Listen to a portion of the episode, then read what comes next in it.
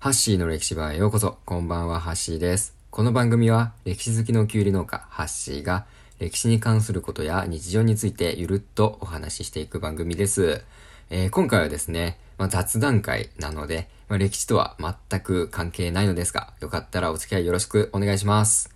えー、先日ですね、僕が普段よく聞いている名古屋の FM ラジオ局、ZIPFM さんの番組に出演してきました。もうね、昔から聞いてるラジオ局だったんで、めちゃくちゃ緊張しましたよ、本当に。で、オンエアがですね、今日の朝だったんですが、なんとかですね、噛まずに、一応堂々とお話できてて、まあ、ちょっと今、ひょっとしています。で、まあ、こうやってですね、ラジオ番組に出るなんて、正直昔の自分からは想像できないんですよ。まあ今でこそ、まあ、ドヤ顔で歴史を語ったりしてますが、まあ、思い返してみるとですね、まあ、僕昔から、ま、人前で話すのが、ま、とにかく苦手で、ま、ずっとコンプレックスでした。で、それをですね、少しでも克服したくて、ま、2年前にですね、音声配信を始めました。ま、それからコツコツ続けてきてですね、その努力が実ったのか、今回ですね、ご縁があって、ありがたいことに、えー、自分が大好きなラジオ局の番組へ出演することができました。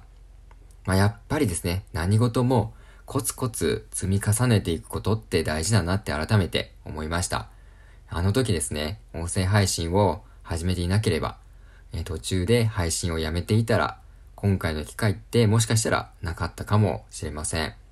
えそしてですね、ありがたいことに、オンエア終了後にですね、もういろんな方から良かったよとか、うまく話せてたねとか、まあ、嬉しいお言葉をいただきました。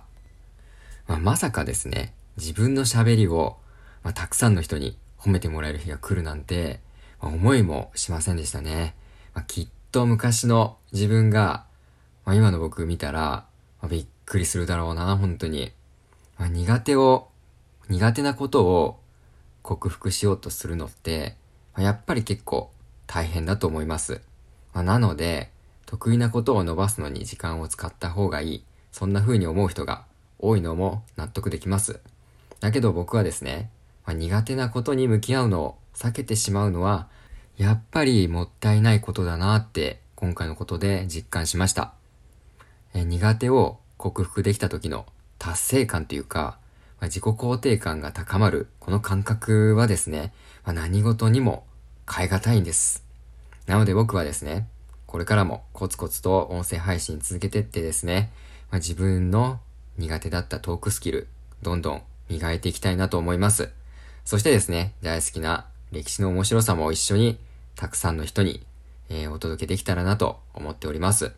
はい。というわけで、これからもハッシーの歴史はどうぞよろしくお願いします。はい。今日は以上です。また次回お会いしましょう。ハッシーでした。